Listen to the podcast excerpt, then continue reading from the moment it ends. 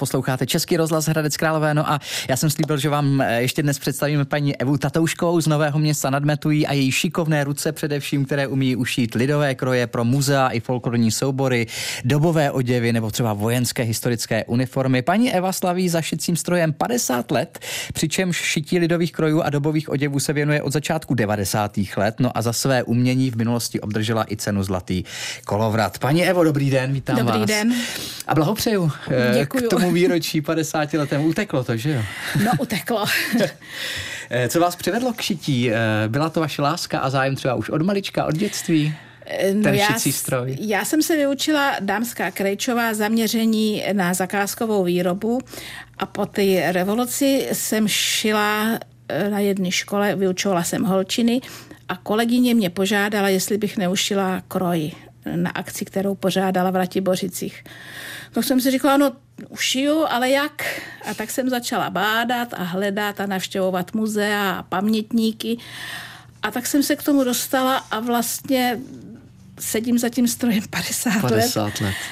A ty kroje šijeme a dobovky těch 30 let určitě. Hmm, šijete je pro nejrůznější národopisné folklorní soubory z celého Česka, můžeme říct, já jenom tady zmíním Ondráž z Brna, Kohoutek s Chrudimi, eh, Prácheňák ze Strakonic, taky eh, pěvecký sbor eh, z Hradce Králové Jitro, což mě moc těší, pro ano, pana ano. Skopala šijete ty eh, lidové kroje, ve kterých oni potom třeba na cestách v zahraničí, v Japonsku, v Americe, kdekoliv kam přijedou, zpívají ty české lidové písničky. To vás musí těšit, ne? Že těší, hrozně moc mě to těší a já vždycky, eh, když něco došiju, tak eh, za nějaký čas se podívám, jak se jim vede, kde jsou, kde vystupují a když tam vidím ty kroje, tak jako je to dobrý pocit. Hmm. Vy jste už říkala, že ale jste začala tenkrát bádat vlastně, abyste věděla, jak ty kroje správně ušít. To je taky asi velká alchymie, ne? Tohle. Je. je to krajčovina, ale trošku jiná krajčovina je to něco jiného než ten civilní oděv, protože je to střihově jiný. Ty kroje se dědily z generace na generaci, takže museli být ušity tak, aby padly, někdo je vyšší, širší, tak, aby se dali nějakým způsobem upravit.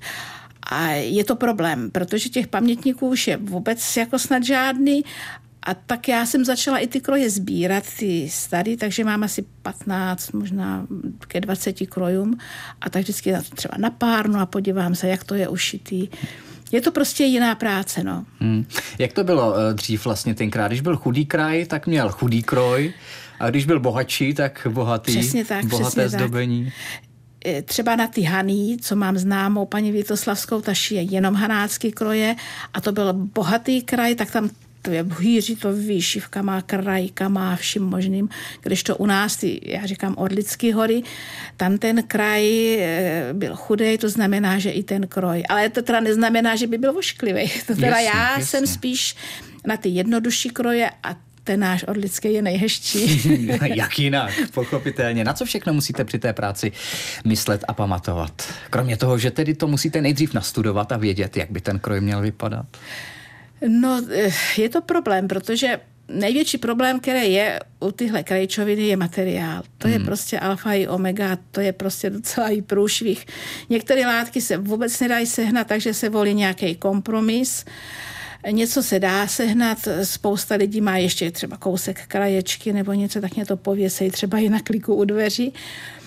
Ale říkám, ty materiály, to je jako největší problém. Už se to dneska nevyrábí mm, vlastně mm, nevyrábí, tak, no. jako se to dělalo tenkrát. Ne, ne, a vy, ne, ne. protože chcete, aby ten kroj byl prostě přesný, aby ta replika byla prostě přesná, tak potřebujete i ty staré látky. No tak eh, když někdo na půdě něco najde třeba, tak vás potěší asi tím, no, když určitě. vám to dá na tu kliku. určitě, určitě.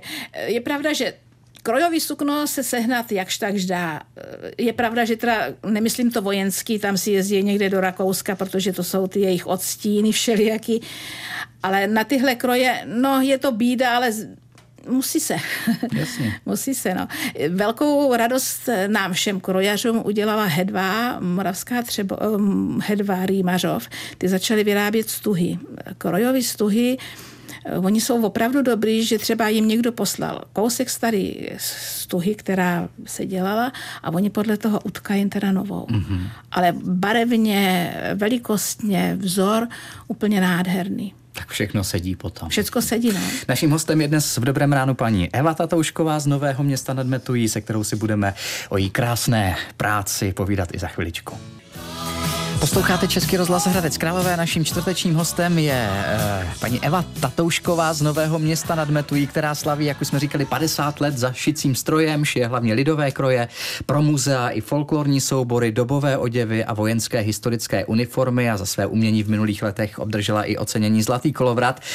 Eh, kroje nejenom šije, ale také staré kroje opravuje, eh, tak to je taky asi možná taková záležitost, na které se musí, nebo na kterou se musí dávat hodně velký pozor, aby, aby to nikdo nepoznal, že jste tam něco třeba doopravila. To, to je pravda. Jednou jsem opravovala kroj z Turnova a turnovský kroj má takový krásný vínek, což je takový pruchlátky eh, na, na hlavu.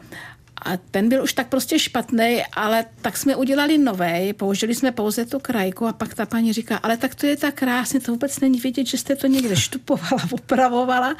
Já říkám, no to nevidíte, protože to je fungl nový. Hmm, vidíte, co všechno umíte.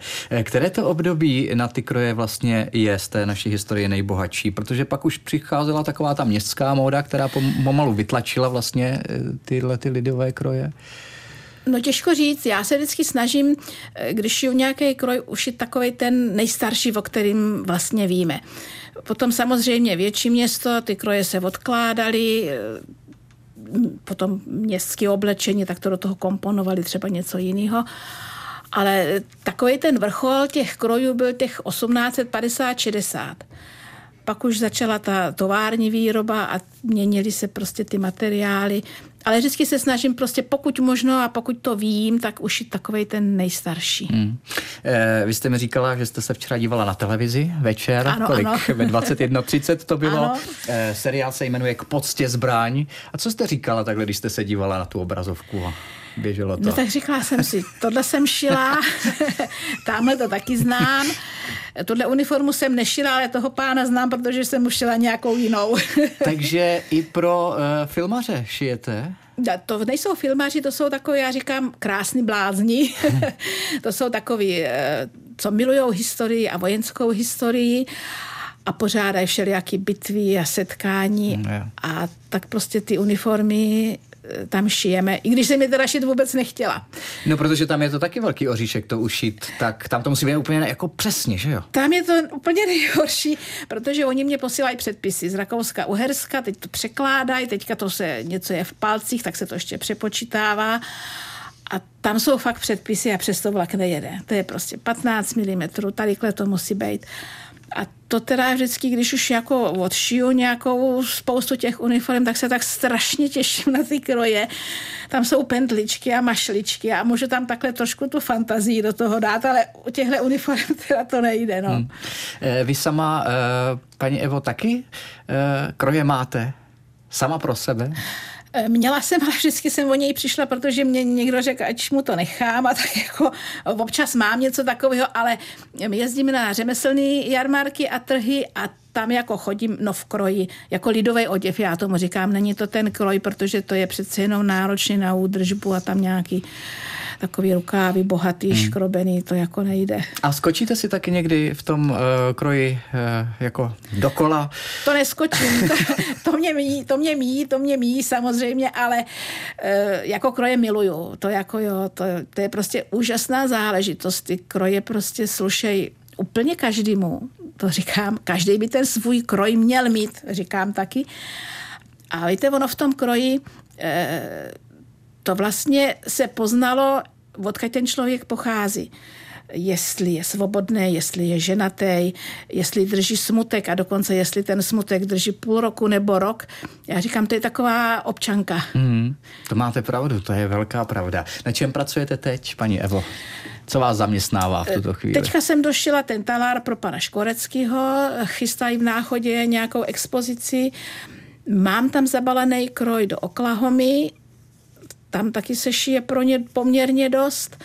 A teďka zrovna co mě odpadlo od stroje, to je pár kabátku pro šmikorandu. To je lidová muzika z České skalice. Takže až uvidíte šmikorandu eh, hezky v krojích, tak to je práce našeho dnešního hosta, paní Evy Tatouškové z Nového města nadmetují a nejenom šmikuranda, ale i ostatní soubory, o kterých už jsme dneska ráno mluvili. Tak ještě jednou blahopřejeme k tomu 50. výročí za šicím strojem, paní Evo. Děkuju. A ať vám uh, ta práce krásná jde pořád takhle skvěle od ruky. Budu se snažit. Děkuju, nashledanou. Taky děkuju.